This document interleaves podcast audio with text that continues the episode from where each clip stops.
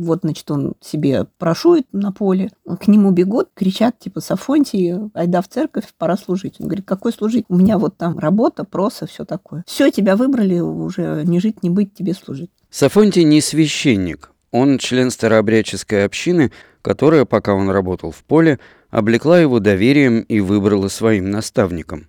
Это подкаст «Дальше мы сами». Меня зовут Андрей Аллахвердов. Здравствуйте. Дальше мы сами.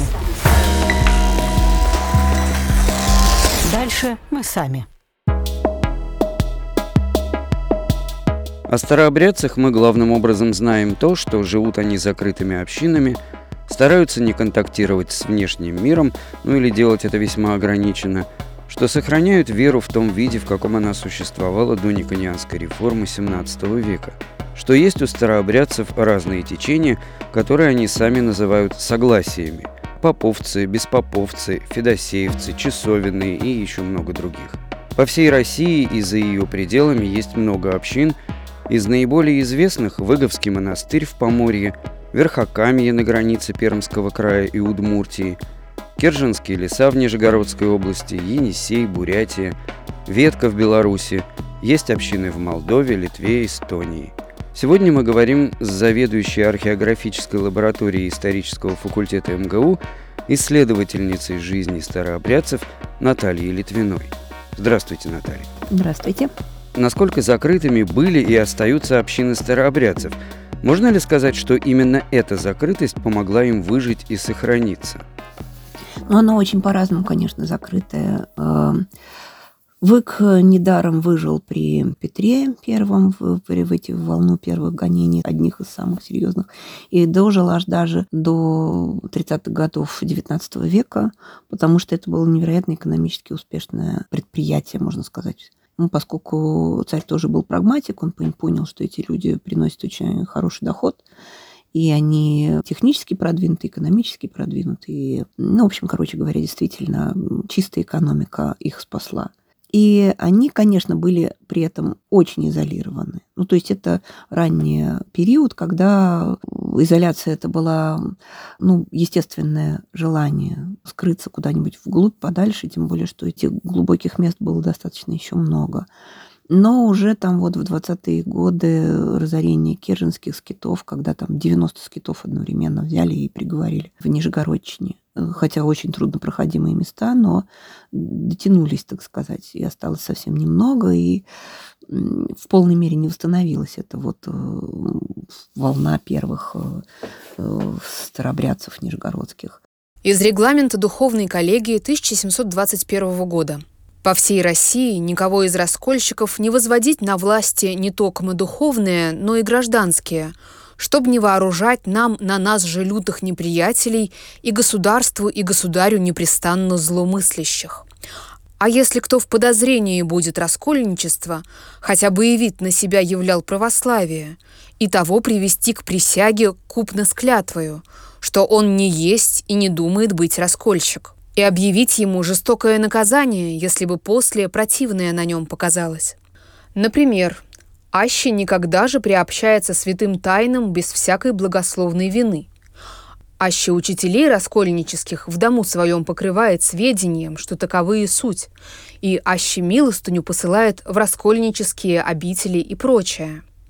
А в таковых делах, кто обличен будет явными доводами, тогда таковый подозрению раскольничества подлежит. С другой стороны, если уже там посмотреть, как это все происходило подальше, тут можно вообще вспомнить старобреческое купечество, которое было включено, и там всякие Гучков в Думе и все такое прочее. Ну и там Третьяковская галерея. И они тоже заботились о процветании государства и были вполне себе патриотами по-своему. И есть прекрасные работы как раз по поводу того, как вот это работало механизм благотворительности, старобряческий механизм зарабатывания денег вот в таком огромном масштабе, когда там вот все полотняное производство в старобряческих руках, когда они были невероятно любопытны ко всем открытиям, которые пошли там вот в промышленной революции, условно говоря, и вкладывали в исследовательскую деятельность, вполне включенные. И я бы здесь еще, конечно, помянула вот этот 1770-71 год, когда в районе Москвы свирепствовала эпидемия и образовались Рогорское и Преображенское кладбище, потому что Илья Алексеевич Ковылин, владелец кирпичного заводика и под влиянием там какого-то местного проповедника, ушедший вот к федосеевцам, самое такое, одно из самых строгих беспоповских течений старообрядческих, он в самом начале XIX века специально отправился к государю-императору, потому что нужно было как-то дальше выживать, легализовываться. И, и он был, ну, хотя очень строгое согласие, очень строгий человек, но чтобы развиваться, нужно было дружить с властью. И это как раз вот такая история про то, как он завязал тоже экономические контакты. Ну и не говоря о том, что и Рогожская, и Преображенская, они не боялись заразиться, лечили всех подряд и всех подряд хоронили. И, в общем, это действительно была такая помощь городу в период э, эпидемии.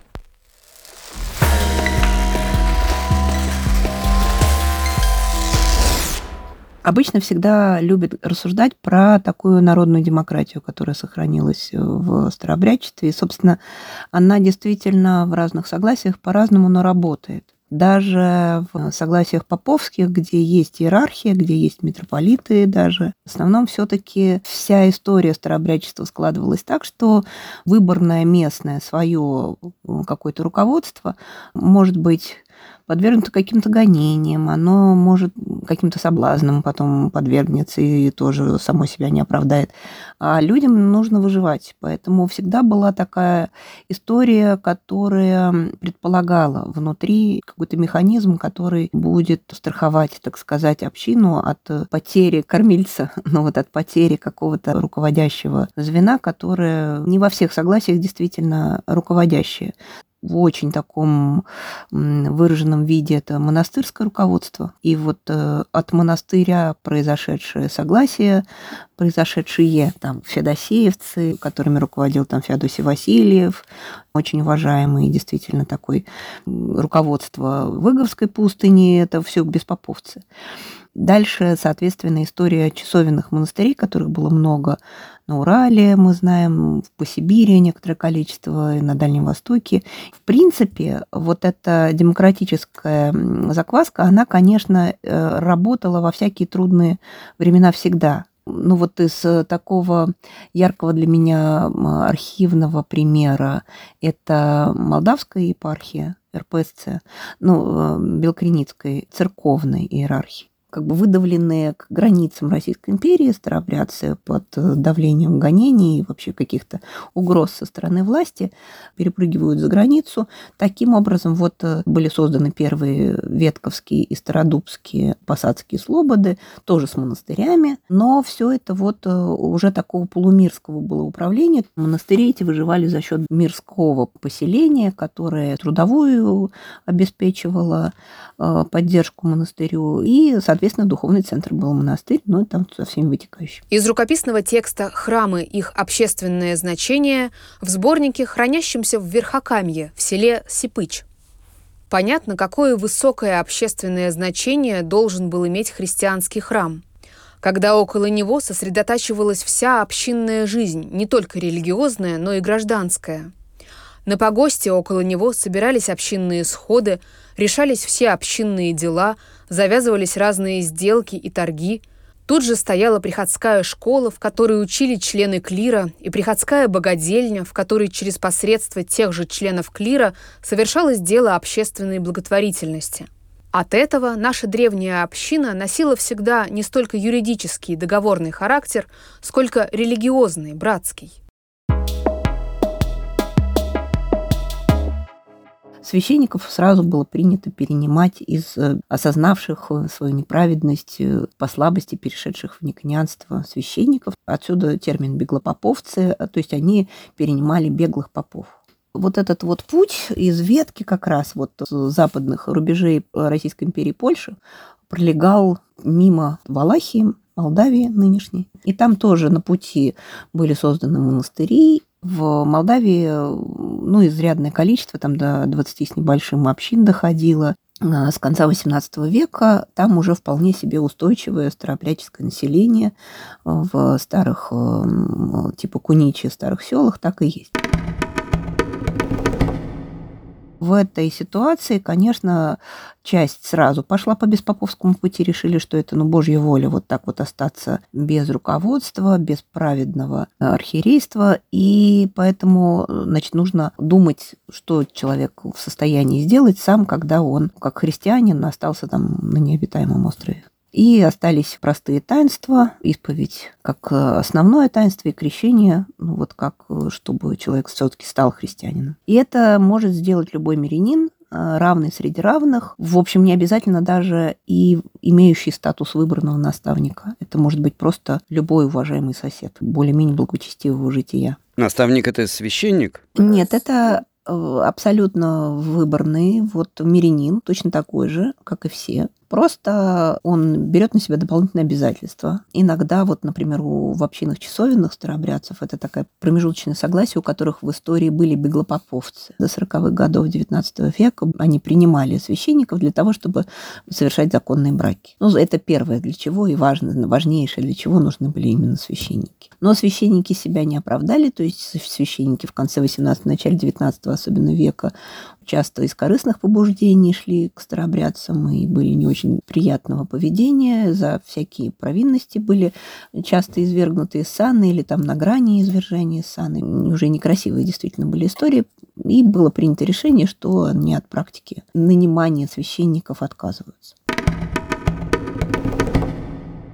Существует до сих пор такой нарратив в Куниче старобряческий, что еще вот на, мол, памяти наших там ближайших родственников, стариков, которых вот сейчас вот уже нет, ну, вообще-то вот они совсем недавно были, была выборная система. Священник, если вдруг куда-то девался там или помер, или куда-то там его вызвали или перевел архиерей его в какой-то другой приход, или там, например, от него избавились, как от сильно пьющего, то надо выбирать кого-то еще.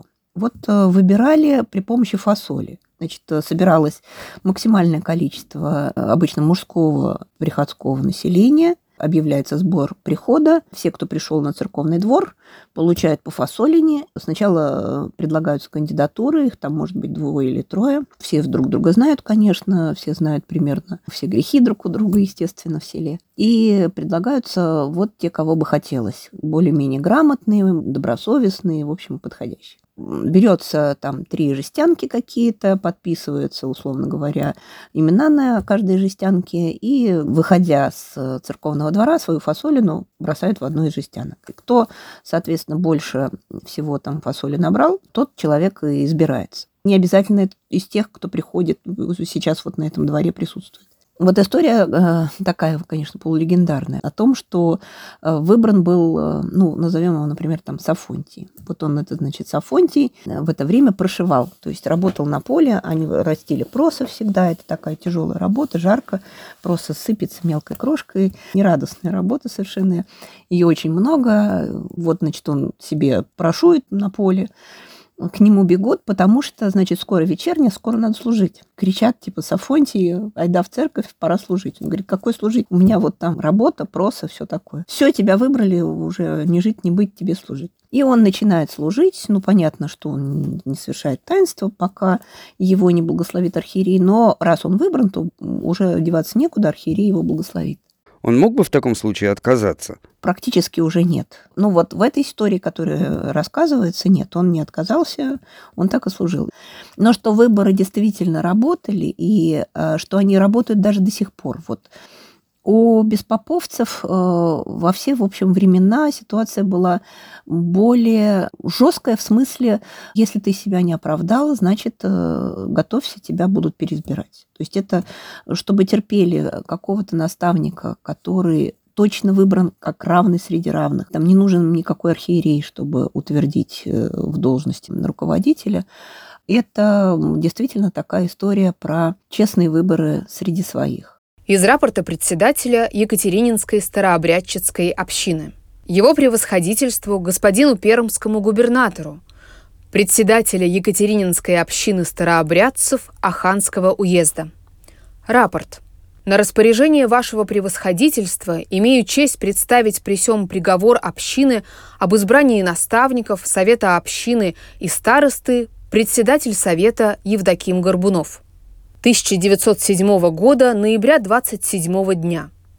Мы, ниже подписавшиеся, члены Екатерининской общины старообрядцев-поморцев Даниловского согласия, неприемлющих священства, быв всего числа в общем собрании в числе 155 человек и действуя на основании указа из Пермского губернского правления, по надлежащем обсуждении приговорили на основании 18 статьи именного высочайшего указа от 17 октября 1906 года избрать из среды своей наставников крестьян Екатерининской волости, починка Гришина Петра Андреева Черткова, 55 лет, и деревни Оськиной Ивана Афанасьева Сидинина, 67 лет, которые издавна состоят нашими наставниками.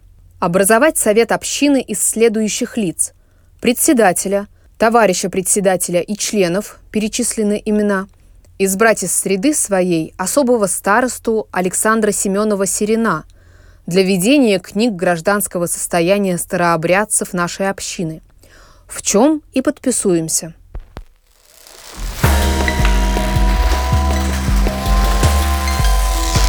Дальше мы сами. Фасольная история – это, конечно, прямо нормальный подсчет голосов.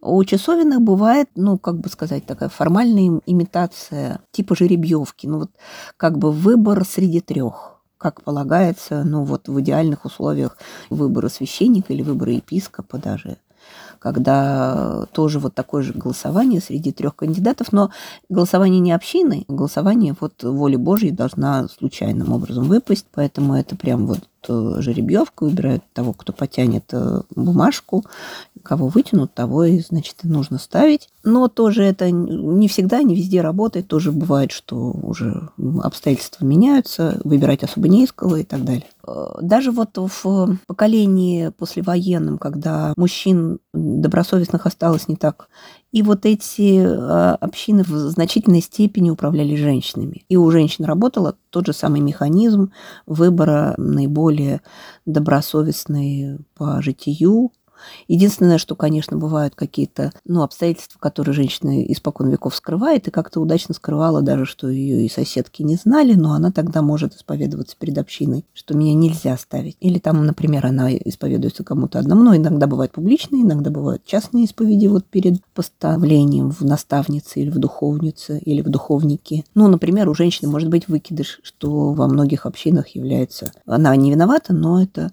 является препятствием. Она может остаться уставщицей, например. То есть она будет за ходом службы следить, но исповедь и крещение будет исполнять кто-то другой.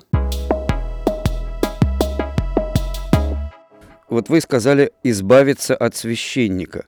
Вот он там, например, сильно пьющий, значит, решили от него избавиться. А как это происходит? Если это, как у белокреницких э, со средины XIX века, с 1746 года, есть какой-то архиерей правящий, ну, условно, то они могут э, попробовать пожаловаться на священника за его поведение.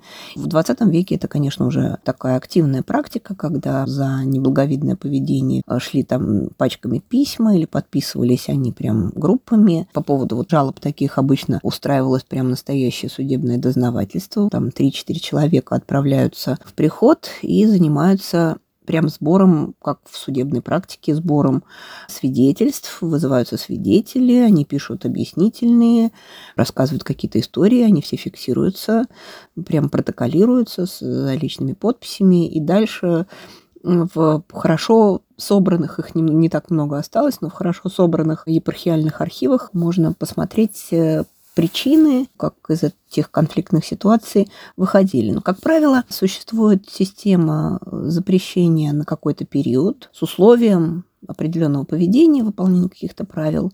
И если э, человек там не оступился за этот период, раскаялся и выполняет эти правила, то его могут вернуть прямо на тот же самый приход. Но приход может сказать, там он, ну, например, уже дважды там, или трижды был э, таким образом наказан и себя не оправдал. Заберите его от нас. А что значит приход может сказать? Каким образом он может сказать? Когда я говорю, что приход решает, это значит, но они там все между собой перетерли, они там все между собой обсудили, и это действительно общее мнение.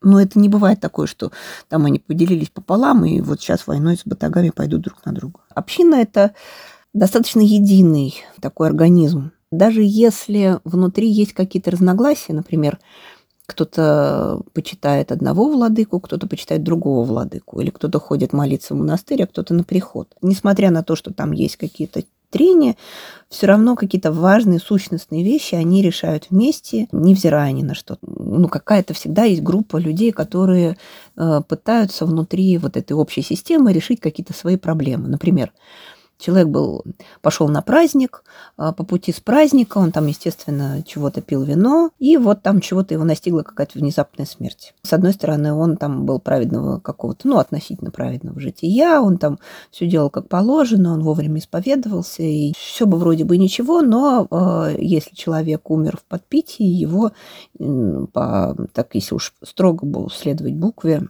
его не положено отпевать полным чином. Его община его не на имя поминает. Он как бы считается немножко самоубийца, потому что он сам немножко виноват в своей собственной смерти. Но, соответственно, родственников, как правило, такая ситуация не устраивает. Они будут закидывать всех подряд письмами, что вот там, мол, мой родственник, он был вообще такой прям хороший, вот приводятся примеры и все такое прочее. И дальше архиерей решает. Бывают случаи, когда архиерей решает, что ну вот в данной ситуации, ну в конце концов, большого греха в этом нет. Ради родственников, например, которые там сильно уже мучаются и страдают, э, стоило бы его и отпить. И бывает, что делают исключения какие-то. Но это э, какие-то частности, но внутри общины, как правило, есть вот такая волна либо поддержки, либо осуждения. Вот таких вещей. Но случалось, что если вдруг прям нашла коса на камень, пошел раздор вообще. Каждая, значит, сторона начинает прям сильно аргументировать, они начинается прям активное чтение, активный поиск аргументов в разного рода литературе, и они укрепляются каждый в своей, естественно, позиции и доходят до того, что получается два маленьких согласия, например, даже на одной компактной маленькой территории. Как, в общем, в XIX веке в Верхокаме произошло, это наш любимый регион, или там э, на Южной Вятке тоже они переделились, могут быть всякие разные истории.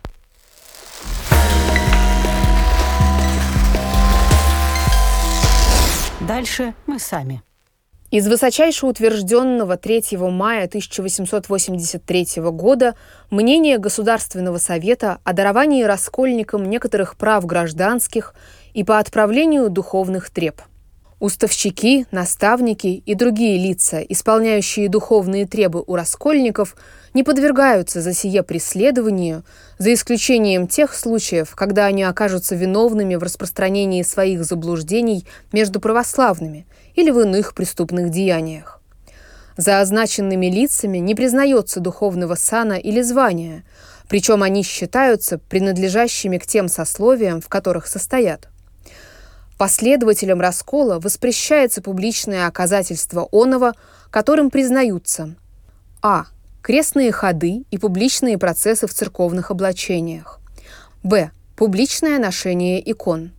в. Употребление вне домов, часовен и молитвенных зданий, церковного облачения или монашеского и священнослужительского одеяний.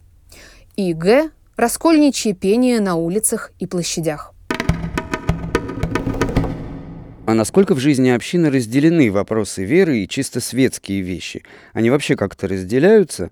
Ну вот, например, вопрос о современных технологиях. Он регламентируется с религиозной точки зрения? В разных общинах, конечно, очень разно. Все реликтовая э, группа это вот э, енисейские, не только енисейские, но сибирские часовенные нынешние. У них э, до сих пор есть дубческие скиты, где есть все-таки определенная аскетическая культура, несмотря на то, что там есть и светский элемент в виде той же молодежи, которую туда до сих пор отправляют иногда на воспитание. Соответственно, они приезжают вполне подготовленные, знающие телефоны. В общем, ну, вполне такие ребята, которым обычно дается выбор понравится, оставайся в монастыре, не понравится, вернешься в семью и женишься. Ну, многие остаются, им действительно в монастырская жизнь часто кажется очень привлекательной. И, соответственно, села вдоль Малого Енисея, Большого Енисея. И в тайге э, это такие села, где сколько там, 3-4 класса закончили, читать, писать научились, достаточно потому что все остальное может, наоборот, увести в сторону. Вот людям нужно, чтобы они умели починить трактор и, соответственно, на нем пахать. Ну и вот эти переселенцы, о которых э, много сейчас можно услышать и прочитать из э, Латинской Америки, это как раз вот эта культура. Они невероятно просвещенные, я с ними ездила смотреть в дальние пределы Приморского края земли, которые они выбирали. Все с телефонами, все ходят, э, общаются голосовыми сообщениями, ну потому что, а как им иначе, с родственниками в Латинской Америке общаться, у всех WhatsApp. При этом они, молодежь, очень сознательно они не считают, что они себя ограничивают. Они все знают, они отлично понимают в бизнесе, они прекрасно умеют зарабатывать деньги, они не, не жалеют себя в смысле труда, но они вот этот баланс ограничений и свободы, они очень умеют регулировать эту грань, они ее очень тонко чувствуют, где вот это вот мы не будем ни за что, мы не пойдем, сюда не попустимся, а вот э, здесь можно. И это всегда рациональный подход. Э, вот без этого мы не сможем, поэтому ну, здесь мы отмолим, а вот э, без этого мы обойдемся и будем обходиться, и нормально. Но даже у технически оснащенных и продвинутых старообрядцев все-таки жизнь строго регламентирована, я правильно понимаю? Насколько это ограничивает их свободу, свободный выбор? Но нет таких ограничений, против которых у них бы был внутренний протест. Это не какой-то как бы закон, которому они вынуждены подчиняться. И внутри каждой общины человек тоже может э, позволить себе, например, у часовенных есть, э, ну, как бы такая прям много систем ограничений. Есть люди, которые там какую-то там главные какие-то ограничения соблюдают, а следующие цепочку ограничений не соблюдают.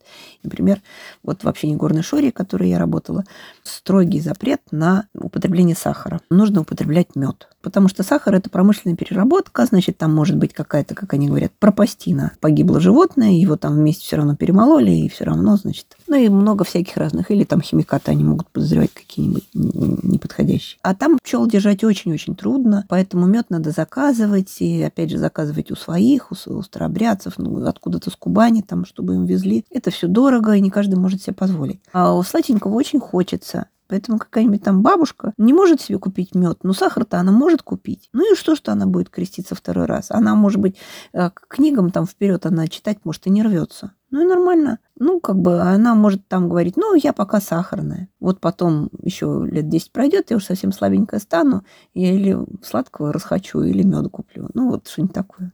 Единственное, что если уж говорить, там, сказать, в исторической, опять же, ретроспективе, то э, вынуждены бывали какие-то навязанные вещи со стороны государства, например, моление за царя. Тогда у них был внутренний против этого протест, но чтобы выжить, нужно было делать. Ну, были согласия, которые на это все равно не пошли, или пошли гораздо позже. А вот э, часть согласий все-таки решила, что для, выживания согласия нужно, значит, поддаться. Но и там внутри, соответственно, внутри такой общины вполне могли быть какие-то отдельные люди, которые на индивидуальной молитве или там на молитве внутри семьи никогда не будут этого делать.